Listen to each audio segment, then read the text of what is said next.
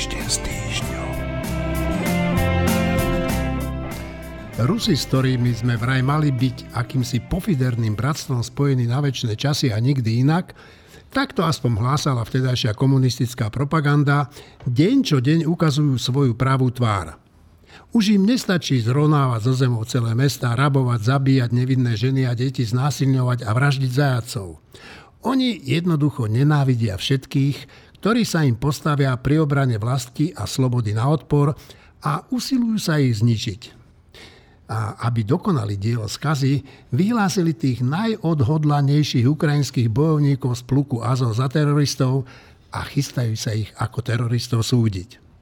Potom, čo ich niekoľko desiatok zavraždili v zajateckom tábore v Olenivke, prichádza čas, kedy by civilizovaný svet mal konečne jasne povedať, čo ten ruský štát je vlastne za útvar a označiť ho za štát, ktorý podporuje terorizmus.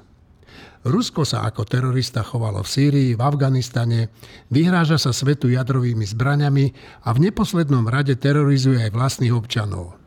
Ak si niekto ešte stále myslí, že by sme mali Rusku v mene nejakého pofiderného mieru udeliť pardon a privrieť oči nad jeho zločinami, tak si treba spomenúť na to, ako počas druhej svetovej vojny Rusi postrieľali 10 tisíce polských dôstojníkov a zakopali ich v masových hroboch v Katyni. Nie, oni sa nemenia. Jedine porážka Ruska zaistí Európe a svetu pokoj. Ak Ukrajinu z Babelo opustíme a Rusko zvíťazí, tak náš osud sa ocitne v ich zakrvavených rukách. To chceme? Marina Gálisová, Šimon Jeseniak, Tomáš Zálešák, Martin Mojziš a samozrejme Števo Hríb sú tu tak ako každý týždeň. Ja sa volám Eugen Korda. Toto je síce správa o násilnej smrti človeka, ale napriek tomu je to dobrá správa. Američania zabili významného člena Al-Kaidy Ajmána Zavahriho v čase, keď sa vyhrieval na slniečku na balkóne svojho bytu v Kábule. Okrem spravodlivého trestu, ktorého sa dostalo tomuto teroristovi zodpovednému za smrť niekoľkých tisícov nevinných ľudí, stojí za pripomenutie, že tie dve rakety, ktoré na neho vypálili z dronu, nezabili nikoho iného.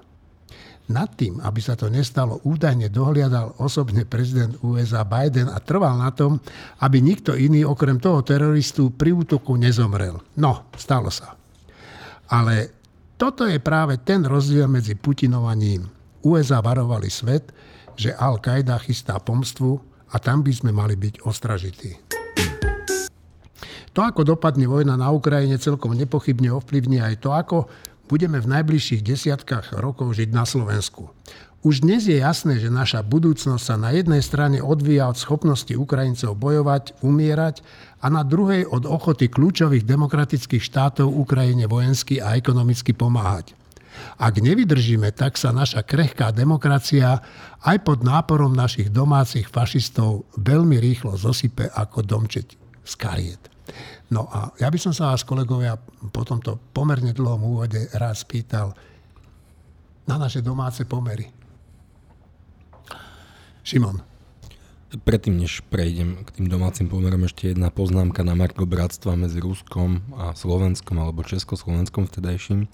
Tak to je tak isté bratstvo, ako bolo medzi Kainom a Abelom. Tak jeden druhého zabili, tak asi také bratstvo sme mali.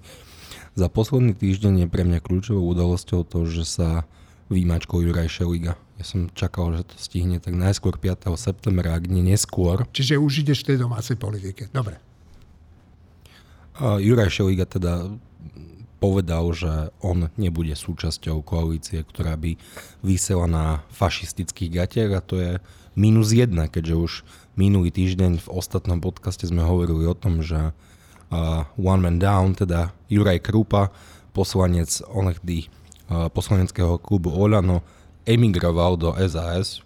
To rozhodnutie vítam, takže ďalší krížik tam je keďže sa výmačkou Juraj Šeliga, čo v princípe automaticky znamená, znamená i to, že Jana Žitňanská nebude podporovať, podporovať potenciálnu vládu, ktorá by bola tolerovaná fašistami. Takže to je pre mňa kľúčová vec, ktorá sa udiala. Ja som sa včera rozprával e, s jedným človekom, ktorý e, trošku pozná to pozadie. Je to náš bývalý kolega, novinár, nebudem hovoriť jeho meno, to vôbec nie je dôležité. A on mi povedal takú vec, že Matovič sa tej pozície nevzdá. Martin, čo si ty myslíš? Najprv k Jurajovi Šeligovi. Ja som rád, že to povedal, aj verím tomu, čo povedal, ale predsa len by som podotkol, že ešte treba počkať do toho septembra na interpretáciu toho, kto všetko je fašista a kto už nie je fašista. Akože to sa u rôznych ľudí rôzne interpretuje a výrok, ktorý si všetci vykladáme nejako, ešte môžeme byť prekvapení, aj keď ja dosť verím tomu, že nebudeme prekvapení. A tá druhá otázka bola, ja že Matovič, či sa vzdá alebo nevzdá. Podľa mňa, keď uvidí, že nech to sčítava akokoľvek, tak nedostane viac ako 74 poslancov, tak je dosť možné, že sa vzdá. No ale môže ísť do menšinovej vlády. Do menšinovej vlády, keď bude vedieť, že za týždeň ho parlament odvolá, neviem, či do toho pôjde. No, e, poslankyňa e, pani Marcinková v rozhovore pre denníkem povedala, že v prípade, že sa bude hlasovať o Matovičovom odvolaní z funkcie, že ona úplne bez problémov zdvihne ruku za. Ja si myslím, že je to E, že je to správne rozhodnutie. Marina. Určite. A ak mu treba pomôcť, tak mu treba pomôcť. Ak sa nechce vzdať, treba mu pomôcť, aby sa vzdal. No, e, ja som pri tomto stole vždy taký ten ochranca Juraja Šeligu v tom zmysle, že keď on urobí niečo zlé alebo neurobi niečo dobré, alebo keď dlho mlčí, tak ja vždy mám tendenciu si povedať, že no ale to ešte není koniec a však nakoniec sa ozve to jeho pravé ja alebo niečo také z námestí za slušné Slovensko a tak. A, a tak ja som úplne rád, že to povedal a ja si myslím, že to myslí tak, ako to myslíme aj my, teda že s tými ľuďmi, ktorí boli pôvodne v klube LSNS a bez ohľadu na to, čo o sebe hovoria, čo iní o nich hovoria, že s nimi nebude v menšinovej vláde a to je dobrá správa. To je dobrá správa, pretože Slovensko nebude mať vládu, ktorá e, zlegitimizuje ľudí, nehodných nielenže politiky, ale verejného pôsobenia vôbec a to po skúsenosti s fašizmom na Slovensku počas druhej svetovej vojny je veľmi dôležité, lebo nám sa tak zdá, že však ale to sa už nemôže zopakovať, ale to sa všetko môže zopakovať, vrátane, e, vrátane e, teda násilia na nejakej skupine obyvateľstva. A nemusí to byť rasová skupina, môže to byť nejaká iná skupina, to sa, to sa môže zopakovať a preto je mimoriadne dôležité pri každej príležitosti sa dištancovať od napríklad spolupráce s fašistami. Čiže ja veľmi oceňujem e, to, že čoraz viac poslancov z vládnej koalície hovorí, že v takej vláde nebudú. A neocenujem to iba preto, že tým pádom e, sa zvyšuje možnosť, že dovládne štvorkoalícia, ale aj preto samotné, že to samotné je úplne dôležitá vec pre Slovensko. A ešte jednu e, poznámku k tomu, čo sa deje, a to je taká úplne že zaujímavá, hoci aj taká smutná vec trocha. E, keď odišiel poslanec Krúpa e, z Olano do SAS, tak odvtedy, to je už neviem týždeň alebo viac, Hej. tak odvtedy je, je e, verejný priestor úplne zahltený takými akože, hodnoteniami toho zo strany Matovičovho tábora alebo jeho priaznivcov alebo jeho všelijakých sympatizantov a, a všelikoho utajených svetkov a všelijakých katánim a taký, takéto veci, ktoré sú na, najmä na Facebooku, ale sú veľmi čítané. A, a všetci títo, vrátane poslancov Olano, e, za jeden deň normálne, že zmenili akože obraz jedného človeka z kolegu na úplne, že skoro až že zradcu za peniaze.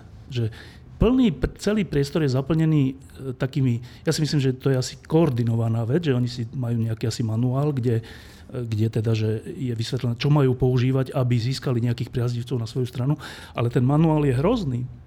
To je také, že veď čo sa vlastne stalo, že Krupa odišiel z jednej koaličnej strany do inej koaličnej strany, alebo teda z jedného koaličného klubu do iného koaličného klubu. On neprišiel do Smeru, alebo do Republiky, alebo neviem kam.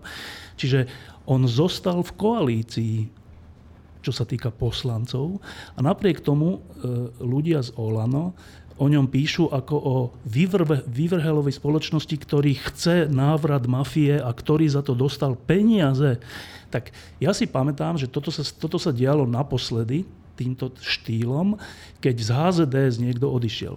Vtedy z, z Mečerovho hnutia, to v 90. rokoch. Keď niekto odišiel, typu že Gau líder alebo niečo, no. tak, sa, tak sa hovorilo, v prostredí HZDS a spriaznených médií a tak, že to je zradca Slovenska, nepriateľ štátu, zaplatený človek, zapredanec, americký agent a takéto veci. A mne sa to zdalo vtedy úplne že smiešne, že ich kolega, včera bol ešte akože kolega, ktorý, ktorým zakladali Slovensko a dnes je že úplne opak, že to je priehľadné. No a po po koľko, skoro 20 rokov, po, po skoro 20 rokoch sa to deje, že nie že v HZDS, ale v demokratickej koalícii. A teraz ešte sú tam aj, čo ma úplne prekvapuje, že je tam aj že Gábor Grendel. Že Gábor Grendel, ktorý je syn výborného spisovateľa, nášho kamaráta, ktorý už teda nie je medzi nami, eh, Lajoša Grendela, eh, ktorý bol výborný novinár, podľa mňa, výborný moderátor a všetko, tak on je niekde na Islande a, a keď Krúpa e, odišiel z toho klubu, tak on už to mal, taký status, ktorý je už podobný, že ako Matovičov status, že, že bol na nejakom kopci a tam ho zasliahli nejaké krúpy, ale krúpy ho neodradia. No to je také, že úplne pod úroveň, že môže si myslieť čokoľvek, ale že týmto spôsobom popisovať kolegu je, je že úplne pod úroveň. A teraz ja si kladiem otázku, že jak, ako to vlastne je, že, že inteligentný, rozumný človek, e, že keď je v nejakom kolektíve, v tomto prípade Volano, ale predtým v HZDS a predtým ešte neviem kde, takže že to, to je naozaj tak, že, že, že ti to pokazí vkus, že tvoj vlastný vkus sa dostane úplne že pod úroveň. Ako, nemám na to odpoveď, skoro mám, skoro mám tendenciu zavolať Gáborovi, že počúvaj, že to si, to si písal ty, ale nezavolám mu, ale že, že to je pre mňa úplne smutná vec celé toto, že, že odíde jeden človek z jedného koaličného do druhého koaličného klubu a, no, a aj normálni ľudia začnú o tom hovoriť ako mečerovci. Tak to je pre mňa úplne že sklamanie leta. No, e, ja si pamätám, myslím, že s tebou, Šimo, sme tu raz s Gáborom robili rozhovor, to v našom klube. A keď ten rozhovor skončil, tak ja som Šimonovi povedal, že Šimona, čo nám on povedal? On nepovedal vôbec nič ten človek. Tak ako to ty vidíš, Šimon? Určité veci sa nehovoria, ale predtým, než si mi toto Jeňo povedal, ten rozhovor som robil s Michalom Magušinom a robil som ho ja a malo to ísť. A ja som bol pritom. Ja Ty si, si bol pamätám. pritom, na začiatku si to presne pamätám. Ty si pánovi Grendelovi položil dve otázky. Nebudem komentovať jeho odpovede, pretože nič nepovedal a potom to skončil. To je všetko, čo k tomu poviem. Myslím si, že to je maximum, ktoré môžem povedať. Ja chcem pripomenúť ale jeden pamätný deň, ktorý tak trochu súvisí do nás. Včera, je, včera bol, teda včera 2. augusta, je pamätný deň rómskeho holokaustu. Ja už sa trochu verklikujem a tak tajne dúfam, že dvaja ľudia, ktorých spomeniem si, spomenú na to, kto sú. Tak prvým je Petr Polák, inak jeden z najhorlivejších svetkov Matovičových, ktorý je Róm. Peťo, včera bolo výročie rómskeho holokaustu. Peťo, ty si ochotný spojiť sa s fašistami, aby si udržal Igora Matoviča vo svojej funkcii. Pre poslucháčov také drobné vysvetlenie. Peter Polák je môj spolužiak z druhého ročníka, tak sa nebudem tváriť, že sa nepoznám a nebudem sa tváriť, že, my, že sa netýkame. A ešte jeden kolega z Olano, pán Dominik Drdul. Vy robíte veľmi kvalitnú prácu, ste handicapovaný človek. Ľudia ako vy za holokaustu umierali a Nemci ich vraždili, pretože boli pre nich nehodní. Pán Dominik Drdul, vy ste ochotní byť v jednej koalícii ticho alebo hlasne s ľuďmi, ktorí by vás zavraždili, tak majte trochu seba úcty. Ja si myslím, že neboli to len Nemci, ktorí ich vraždili, ale aj my Slováci sme k tomu významne prispeli, aby ich mohli vraždiť. Tomáš. No, uh, rekapitulujme si, čo tu máme za problém. Tu máme totiž celý balík problémov, ktoré, ktoré sa nejak zbiehajú okolo tej našej vládnej krízy. Máme tu vonkajšiu krízu na Ukrajine, ktorá má dopady aj na, aj na stav e, morálky obyvateľov e, a tak ďalej. Máme tu doznievajúcu covidovú krízu, v ktorej sme ešte jednou nohou a ešte, ešte dúfajme, že sa nerozhorí znova.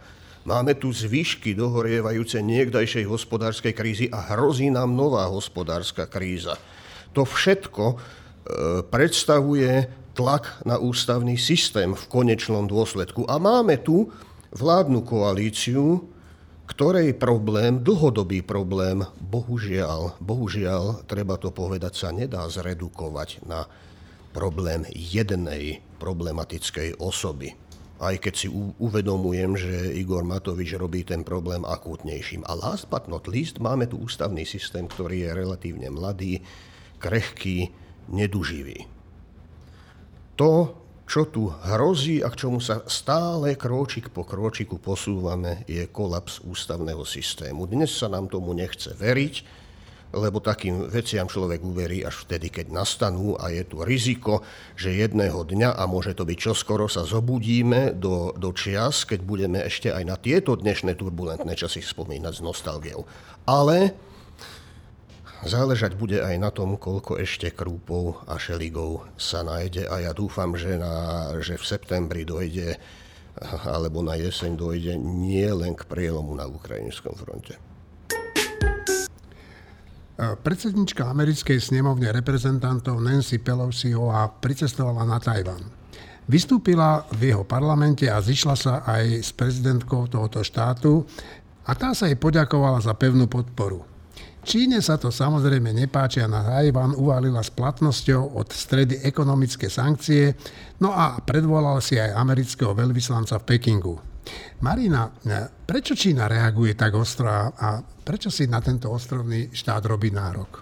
Tak historicky si robí nároky už dávno, pretože proste považuje Tajvan za územie, ktoré patrí jej, pretože uh, je to, ja by som povedala, že povahe Číny byť týmto spôsobom výbojný. Čína zároveň tým, že chcela by zautočiť na Tajván, ale riadne a priamo sa to neodváži urobiť, e, stále hrozí. A to, že hrozila teraz v súvislosti s návštevou Nancy Pelosi, je logické. To, že Nancy Pelosi napriek tomu prišla na ten Tajván, je veľmi dobré gesto, veľmi dobrý prejav. A Pripomínam, že je to najvýznamnejšia alebo najvyššie postavená predstaviteľka USA za posledných 25 rokov, čo oficiálne na pôdu Tajvanu vkročila. To je strašne významné. To bol nejaký kongresman, čo tam uh-huh. prišiel predtým. A teraz je to niečo, čo Tajvan potrebuje najmä v súvislosti s Ukrajinou, pretože nám sa môže zdať, že to vôbec nesúvisilo, že to je ďaleko, ale ono je to politicky veľmi blízko. Pretože keď Čína momentálne nedostane jasný signál, že Tajvan je Američanmi a Západom podporovaný, tak presne teraz sa Čína môže rozhodnúť urobiť vojenské gesto voči Tajvanu a pokúsiť sa o anexiu. Keď dostane veľmi vážny signál, že Západ nedopustí takéto niečo a touto návštevou dostala ten signál, tak je väčšia šanca, že to neurobi. Čiže to je vlastne poučné, poučné pre Čínu, poučné pre nás. Je to strašne dobre, opakujem, že Nancy Pelosi tam išla, napriek všetkým vyhrážkam.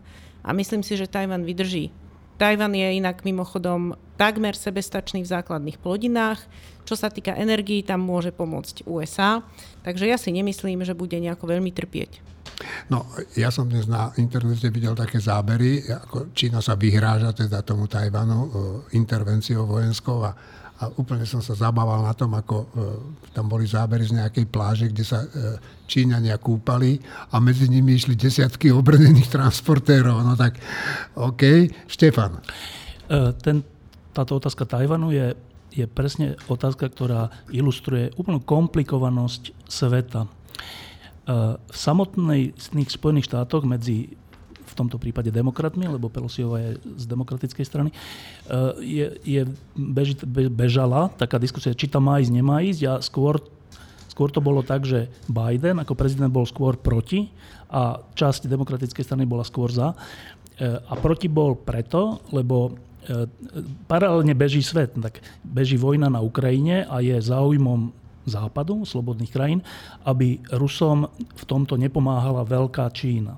Čiže e, viacerí americkí e, takí lobbysti alebo takí dôležití ľudia vyvíjali veľké úsilie na to, aby, aby sa toto nestalo a aby v tej vojne proti Ukrajine e, miliardová Čína neposielala presné zbranie a všeličo ďalšie Rusom.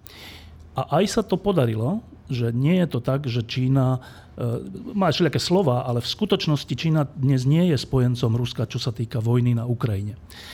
No a teda v tejto situácii okolie prezidenta Bidena hovorili, že počkajte, ale teraz, keď pôjdeme akože, demonstratívne na Tajvan, tak môžeme nahnevať Číňanov a oni sa postavia na stranu Rusov. No to je jedna časť amerického spektra a iná hovorí presne to, čo hovorí Marina, že to nie, nie, tento signál je dôležitý práve preto, aby sa nestalo to isté na Tajvane ako na Ukrajine. No.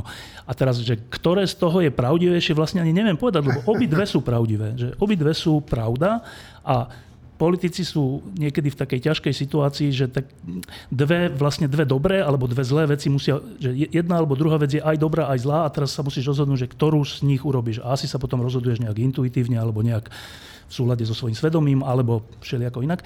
Ale teda chcel som len povedať, že to nie je taká jednoduchá vec, ten Tajvan, lebo, lebo tam sa nehrá len o Tajvan, ale aj o Ukrajinu, o čínsko-ruské vzťahy, o čínsko-americké vzťahy a tak ďalej, čo priamo ovplyvňuje životy nás všetkých. Čiže v tomto by som ja, keby sa ma niekto popýtal, či je to správne, vlastne nevedel povedať, že my teraz v Novom týždni máme e, taký text od Tomáša Kovaniu, veľmi dobrý o tomto, o tejto, tak nebudem prezradzať jeho pointu, ale, ale je to, že, že úplne ťažká vec, keď bežia dve, keď teda beží veľká vojna na Ukrajine, že ako sa postaviť ku Číne a, a ako komunikovať svoju podporu Tajvanu v tejto jednej chvíli. No, je to veľmi zaujímavé. Marina, potom Šimon a potom Tomáš.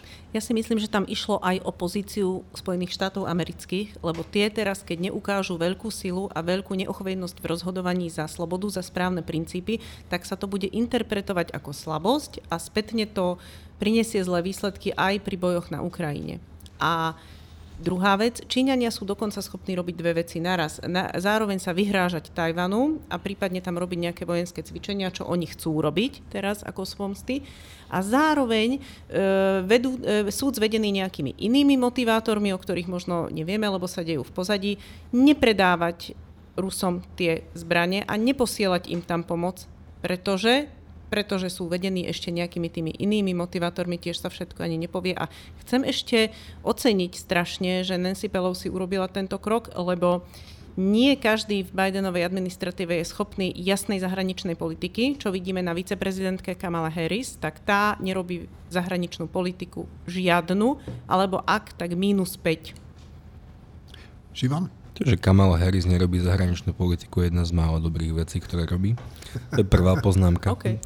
Druhá poznámka je k Tajvanu.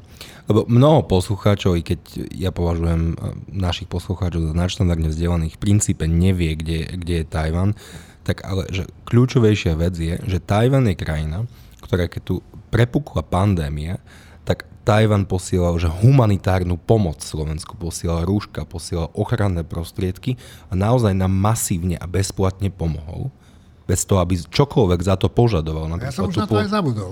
Napríklad tu pôsobí akože klub poslancov, priateľov, priateľov Tajvanu, ktorý je tvorený inak rôznymi poslancami, často antagonistickými v mnohom, mnohom mysle. Je tam poslanec Stančing, je tam poslanec Dostav, Osusky, Kazda, myslím si, že aj pán Kremský tam je a ďalší, takže to, to je tiež zaujímavá vec. A pre porovnanie s Čínou, Čína nám tu posielala ešusy, ktoré boli nepoužiteľné, to boli také že igelitové sáčky, ako keď si kúpite v nejakom obchodnom dome, ako sáčky do koša, ktoré sú ale nepoužiteľné, lebo sú úplne tenké, tak a Čína nám to posielala normálne akože biznis a Tajvan nám to posielala ako humanitárnu pomoc. Takže to je zásadný rozdiel, ako s nami spolupracuje Tajvan, ako nás vníma Tajvan a ako nás vníma Čína.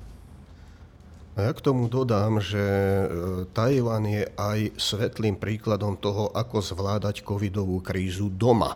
Na rozdiel od e, pevninnej Čínskej ľudovej republiky, ktorá, ktorá predviedla presný opak v kritických momentoch, keď bolo možné niektoré veci, keď nie zastaviť, tak spomaliť. Návšteva e, predsedkyne snemovne reprezentantov na Tajvane nám zároveň pripomína, že Rusko nie je náš jediný problém. Je tu Čína, ktorá je problém dlhodobý a ktorá je problém rádovo e, zložitejší. v predvečer, ešte v predvečer návštevy sa vyskytli veľmi intenzívne obavy v niektorých kruhoch aj republikánskych v Spojených štátoch, že to môže viesť e, ku katastrofe, že to môže viesť no, implicitne k tretej svetovej vojne. Na to odpovedám. Po A. E, keď sa Čína dnes vyhráža tým, že USA za to zaplatia, že Tajvan za to zaplatí, tak sa pýtam, a není čas rozoberať to dopodrobná, koľko za to platíme už teraz za čínsku oficiálnu aj obchodnú politiku, aj ich zahraničnú politiku, aj, aj ich e, vplyvovú expanziu, ktorá, ktorej je ich obchodná aj zahraničná politika e, nástrojom, prostriedkom. Poďalšie, áno, Čína bude robiť ďalšie veľké cvičenie, to sa dá čakať, už došlo k narušeniu vzdušného priestoru Tajvanu, nejakých 21 stíhačiek tam preniklo. Plus, plus, plus ešte uvidíme čo ďalšie. Ale odpovedám nie, v tomto prípade tretia svetová vojna to nebude. Bude to ďalšie kolo stupňovania napätia a rituálnych bojových tancov.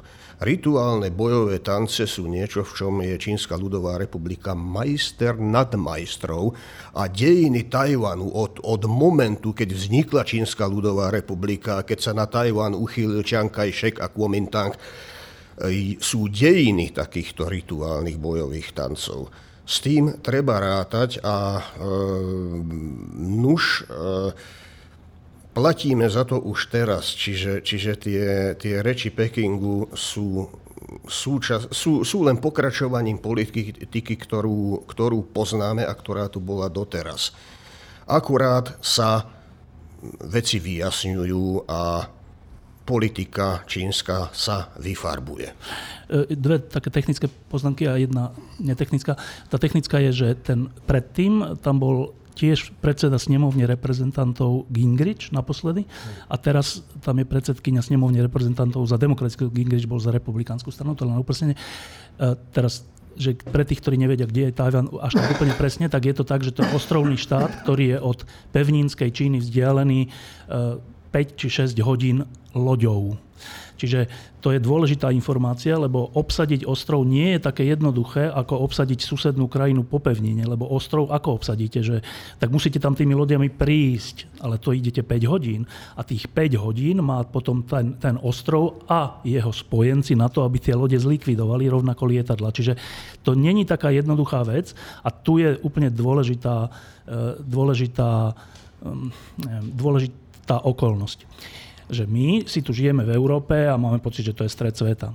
Ale väčšina ľudí žije inde, väčšina ľudí sveta žije úplne inde a väčšina problémov je úplne inde.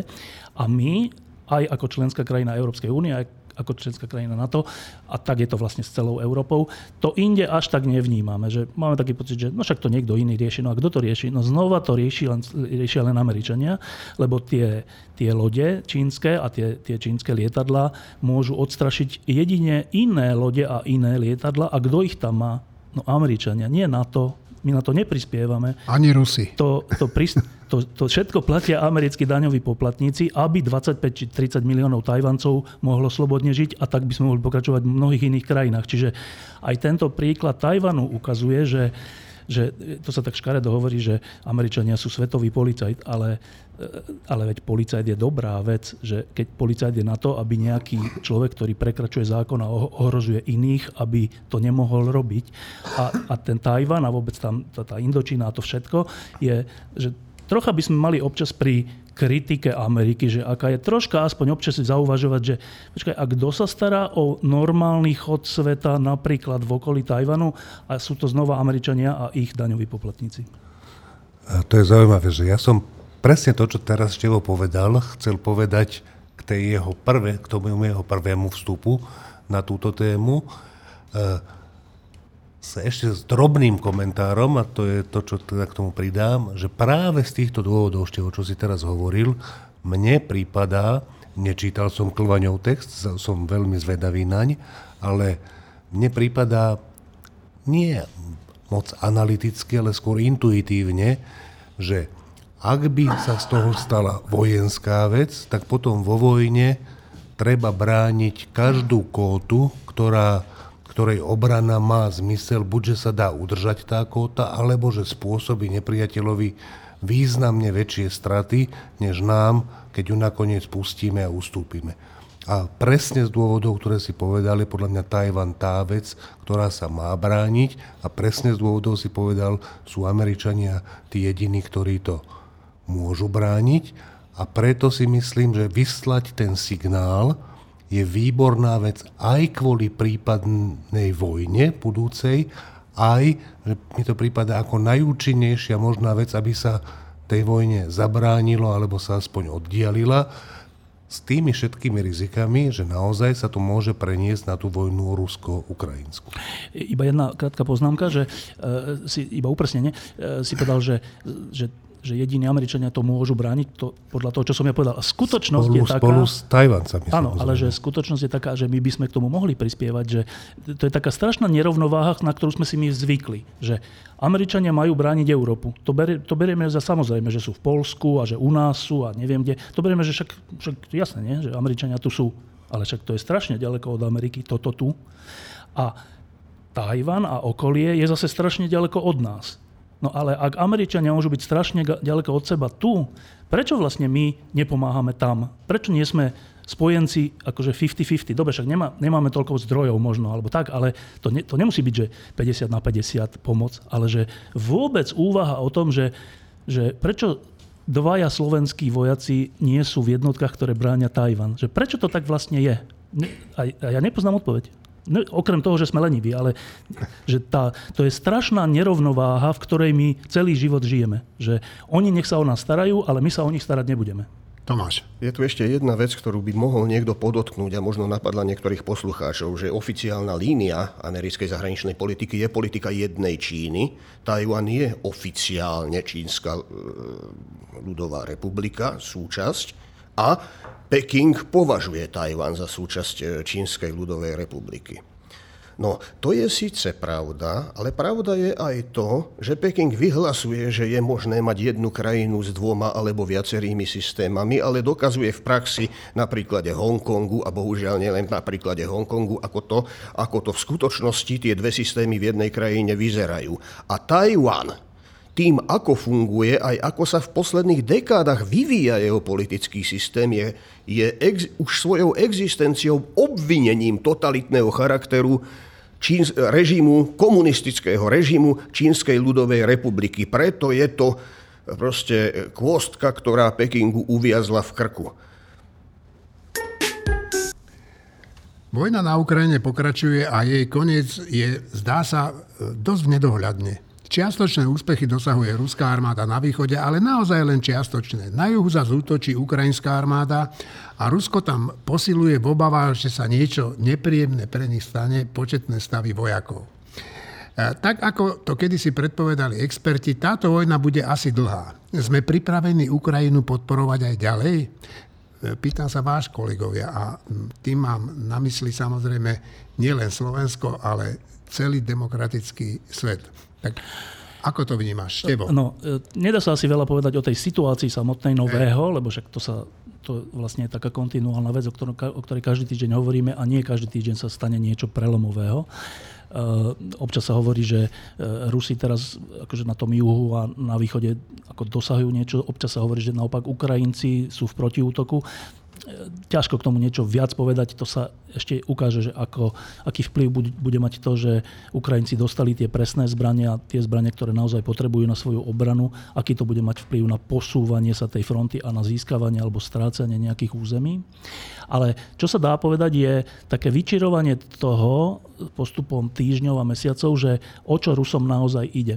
Tak naposledy, tento týždeň myslím to bolo, e, bývalý prezident a, a bývalý predseda vlády a terajší predseda Bezpečnostnej rady Medvedev, ktorý bol taký akože vlastne taký liberálnejší Rus e, svojim správaním a svojimi výrokmi a všetkým, keď bol prezident a do neho sa vkladala aj taká nádej na takú nejakú demokratizáciu Ruska, tak tento človek e, teraz hovorí úplne že neuveriteľné veci, ale je dobre ich počúvať a je dobre ich vziať na vedomie. Tak napríklad hovorí tento týždeň, že, že Ukrajina vlastne nemá existovať, že to je vymyslený štát a že, a že Rusko vlastne urobí poriadok s týmito vymyslenými štátmi, napríklad aj s Gruzínskom. Že akože vymyslený štát, tak ja neviem, tak my sme sa učili históriu a Gruzínsko v tej histórii nefigurovalo ako vymyslený štát, ale ako jeden z, z najstarších akože útvarov nejakých. Dobre, tak ruská akože generalita, alebo najdôležitejší ľudia, v tomto prípade Medvedev, už idú tak ďaleko, že oni určujú, čo je vymyslený štát a čo je štát akože naozaj. A tých, ktorých oni určia, že sú vymyslený štát, tak oni majú právo obsadiť a urobiť z toho Rusko. Toto on už teraz otvorene hovorí, že a, a, a dodáva, že a tých na tých územiach, ktorí sú že strašní nacionalisti a nahovorili tým ľuďom, že sú národ, takže tých treba zlikvidovať. Tak, ale ja neviem, rozumieme, čo, akože s čím sa tu, s čím tu máme dočinenia? Že, že, že, ja neviem, takže Slováci a Česi sú vlastne, že to nejakí nacionalisti hovoria, že sú Slováci a sú Češi a tých treba zlikvidovať a to Slovensko a Česko pripojiť k Rusku, keď, ke, keď si to zmyslia. Zatiaľ toto nehovoria o Slovensku a Česku, ale o Ukrajine a Gruzinsku to už hovoria. Tak ja len opakovane na, na týchto našich týždenných týždňoch s týždňom hovorím, že kde sa zapatrošila idea, že to všetko je kvôli rozširovaniu NATO. Že táto idea, už, táto idea už vôbec nie je v hlavách najdôležitejších ruských politikov. Šimon? Je len taká perúčka, že jeden z najväčších masových vrahov na histórii ľudstva bol pôvodom z Gruzínska, volil sa Stalin, lebo Džugašvili, aby sme boli, boli presnejší, ale naozaj toto je to, čo povedal Medvedev, že Ukrajina, že to je taký predkrm takmer a že má nasledovať Gruzínsko, tak ja som v, v Gruzínsku bol v oktobri minulý rok a naozaj tá verejná mienka podľa toho môjho vnímania sa prikláňa, že s Ruskom to už máme dostatočne nažité, aby sme mali dostatočne, dostatočne odstrašujúci príklad. Ale tvoja pôvodná otázka bola, či sme Ukrajine stále ochotní a schopní pomáhať, tak ja skúsim také, že len, len z môjho pozorovania nákupných centier. Borimol je také veľké nákupné centrum, kde, kde stále ešte asi aj je také humanitárne centrum, kde ľudia zvykli nosiť pomoc Ukrajine. Ono teraz zýva prázdnutou. Takže na Margo tvojej otázky, tá ochota ľudí, alebo nie ochota, alebo vôľa ľudí pomáhať Ukrajine asi klesá, čo je do istej miery prirodzená, ona bude, bude, bude klesať aj naďalej, ale dôležité je, je vytrvať, podporovať každý ako môže. Ja preferujem a myslím si, že je kľúčové posielať finančné prostriedky, kryptomeny a čokoľvek na nákup zbraní, pretože armádu porazia jedine armády a zbrane. Štefan a potom Marina. K tej únave iba jedno také osobné priznanie. Ja som teraz, predvčerom asi, teda takto, že po Bratislave chodí pomerne veľa ukrajinských aut. Že není to, že jednorázová skúsenosť, ale že často na to narazíte. A teraz nie o to, či sú drahé alebo lacné, aj také, aj také, ale že pomerne veľa.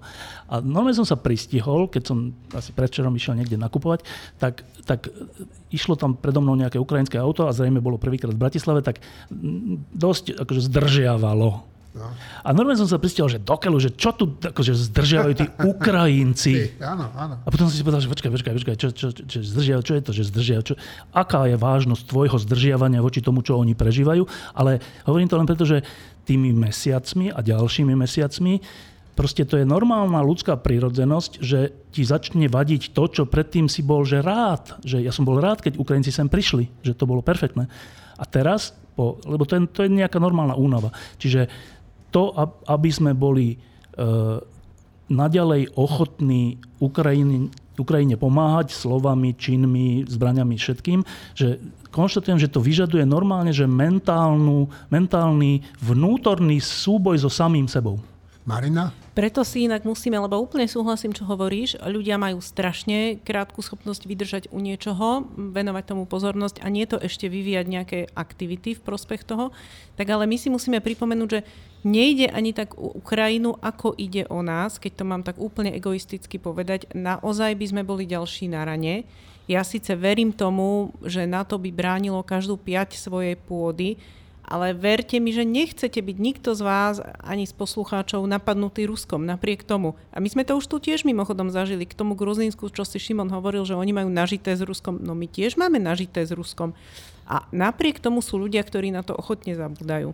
A nie ale, je ich málo. A nie je ich málo. Ale musíme si to strašne pripomínať, jedna vec. A druhá vec je, zaujímavé, že tí najväčší slovenskí národovci, čo sa bijú do hrudia, akí sú vlastenci, tak tí by sa ochotne slovenskej suverenity a vôbec slovenského národa vzdali v prospech Ruska. Tomu ja absolútne nerozumiem. Martin, potom Tomáš. Ja som chcel povedať len toľko, že e, všetky tie odpovede sa teraz ako keby týkali bežných ľudí, že či my polavujeme alebo nie, ale pri všetkej dôležitosti toho, čo tu bolo povedané, v skutočnosti podľa mňa oveľa dôležitejšie je, ako sa chovajú štáty, ako sa chovajú vlády, koľko oni pošlú zbraní, koľko zbraní darujú, koľko predajú, ale za ceny, ktoré sú nižšie, než by mohli byť. Akože to sú dôležitejšie veci. A tam si myslím, že to bude tak ako vždy. Akože kto tých Ukrajincov neopustí, budú Američania, už sme tu o tom hovorili, Štefan o tom hovoril, budú to Briti a potom európske štáty v oveľa menšej miere. Východná Európa bude, bude jaksi, mať jasný postoj, ale nie je príliš bohatá. S výnimkou Polska, ktorá aktívne pomáha. A, samozrejme, samozrejme, ale ani Polsko, ako Polsko je veľká krajina, ale čiže tu v Európe sa dá očakávať, že to bude horšie. Od Nemcov ani od Francúzov by som nikdy neočakával. A od Talianov. Nič veľmi dobre. Talianov ani neberiem vážne v takýchto veciach. Ale opakujem, ja si myslím, že sa dá spolahnuť, naozaj dá spolahnuť na roky a roky a roky, ak bude treba veľmi významnej podpory Spojených štátov amerických a Veľkej Británie. Marina Tomáš. Úplne len veľmi kratučko, že prečo je dôležité, aby sme hovorili aj o tej verejnej mienke, lebo úplne s tebou súhlasím, Martin. Podstatné je, čo urobia vlády ale aby to robili v demokraciách, tak je nutné, aby tá verejná mienka to od nich aj chcela a mnohokrát tie vlády sú práve že veľmi opatrnícke a nechce sa im do toho. A keby napríklad americká verejná mienka netlačila na tú Bidenovú administratívu, tak by sa toto určite tak nedialo, ako sa deje. Keby v Nemecku verejná mienka až prekvapivo netlačila na vládu, tak pochybujem, že zrovna táto vláda by sa pretrhla kvôli Ukrajine. No. Tomáš. V uplynulých mesiacoch sme v súvislosti s vývojom na Ukrajine, a to odpovedám nepriamo na tvoju otázku, e,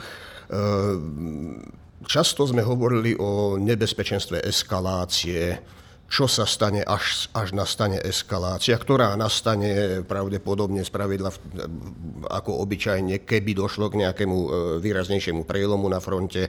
A obávali sme sa toho aj v súvislosti s tými jadrovými vyhrážkami ja síce stále čakám, že na jeseň k nejakému prielomu ešte stále môže dojsť, ale je tu iný scenár, ktorého sa obávam v tejto chvíli možno viac než eskalácie a to je jednoducho, že sa to zmení na chronický konflikt kolísavej intenzity, ktorý bude Rusko viesť, pokiaľ nebude schopné, čo je vysoko pravdepodobne, nebude schopné jednoznačne vyhrať, to nebolo ani doteraz, bude využívať asymetrické spôsoby boja, všelijaký ten gerilový, partizánsky, teroristický odboj, všelijaké sabotáže, všelijaké jednoducho dlhodobé udržiavanie nestability. A toto je ten typ vojny, ktorý nevyhrávajú e, najmodernejšie stíhačky a raketomety a sofistikované zbraňové systémy, ale primitívne, ale účinné prostriedky. A tu v prípade, že nastane tento scenár, a ja si viem dosť dobre predstaviť, že Moskva siahne k tomuto scenáru, pretože na toto vždy bude mať dosť prostriedkov, tak nastane ten problém, ktorý, ktorému budeme musieť čeliť a to je dlhodobé udržanie morálky obyvateľstva v ohrozených krajinách Európy. Dlhodobo ohrozených stabilitou. A my sme na rade. V prvom rade stredná Európa, východná Európa, potom západná Európa, ale aj Amerika, lebo Rusko, Rusko svojím spôsobom celý ten západ ako keby rusifikovalo vleklým, vleklým postupným spôsobom. To, že naša politická scéna sa rusifikuje, to, o tom tu hovoríme často. Martin Šimon. No, ja by som bol v tomto oveľa väčší optimista Áno, ako Tomáš a to, áno, je, to ja. už je tu tradičné v, tej, v tejto relácii, ale to je úplne dobré, že zaznejú tie veci, čo Tomáš hovorí. E, Ja si myslím, že opotrebovávacia dlhá vojna Rusom nevyhovuje.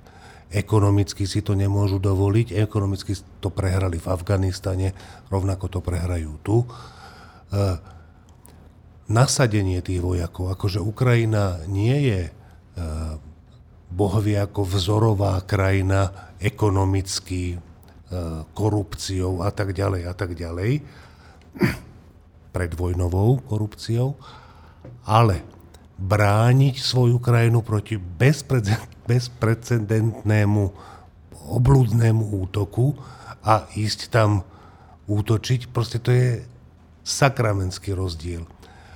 Ďalej, ty máš pravdu v tom, že gerilovú vojnu sa, sa dá viesť aj bez Heimarsov a, a ďalekonosných.